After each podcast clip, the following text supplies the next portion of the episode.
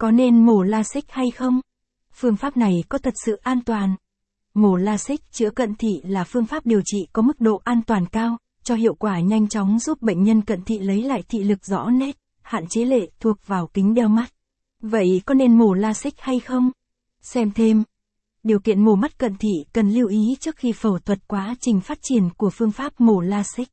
Capson ít bằng, Align bằng, Align Center, ít bằng, 604, phương pháp mổ LASIK, Capson.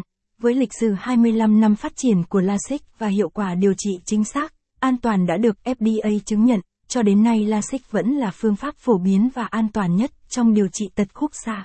LASIK, còn được gọi là keratomyosis hỗ trợ bằng laser tại chỗ, thường được gọi là phẫu thuật laser hoặc điều chỉnh thị lực, là một loại phẫu thuật khúc xạ để điều chỉnh các tật khúc xạ như cận thị, viễn thị, loạn thị và cận thị. Phẫu thuật LASIK thường được thực hiện bởi các bác sĩ nhãn khoa bằng dao vi phẫu và laser để điều chỉnh hình dạng của giác mạc nhằm cải thiện thị lực. Đối với hầu hết bệnh nhân, LASIK cung cấp cho họ một giải pháp lâu dài hơn so với đeo kính hoặc kính áp tròng.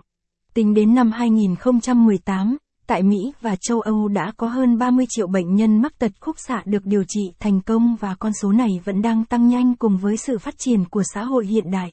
Ở Mỹ hiện nay, LASIK vẫn được coi là tiêu chuẩn vàng trong điều trị tật khúc xạ.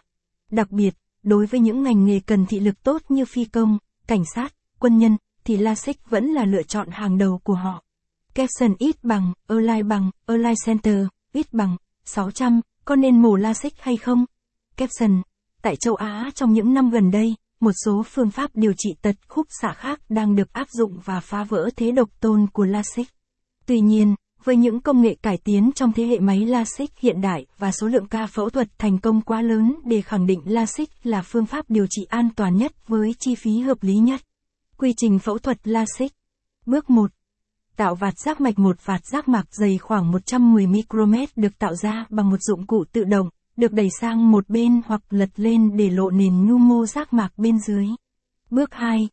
Chiếu tia laser tia laser sẽ bóc tách từng lớp mỏng ở vùng đáy nhu mô giác mạc theo một chương trình lập sẵn tùy theo tật khúc xạ. Thời gian chiếu laser chỉ mất vài giây bước.